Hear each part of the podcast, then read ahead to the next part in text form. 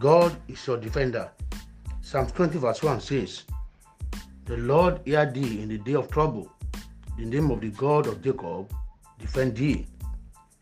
Spiritual battles are not the battle of the fittest, because it is not with flesh and blood, and the weapons we use are not carnal, but mighty in God to bring about total victory, weapons of prayer and praises.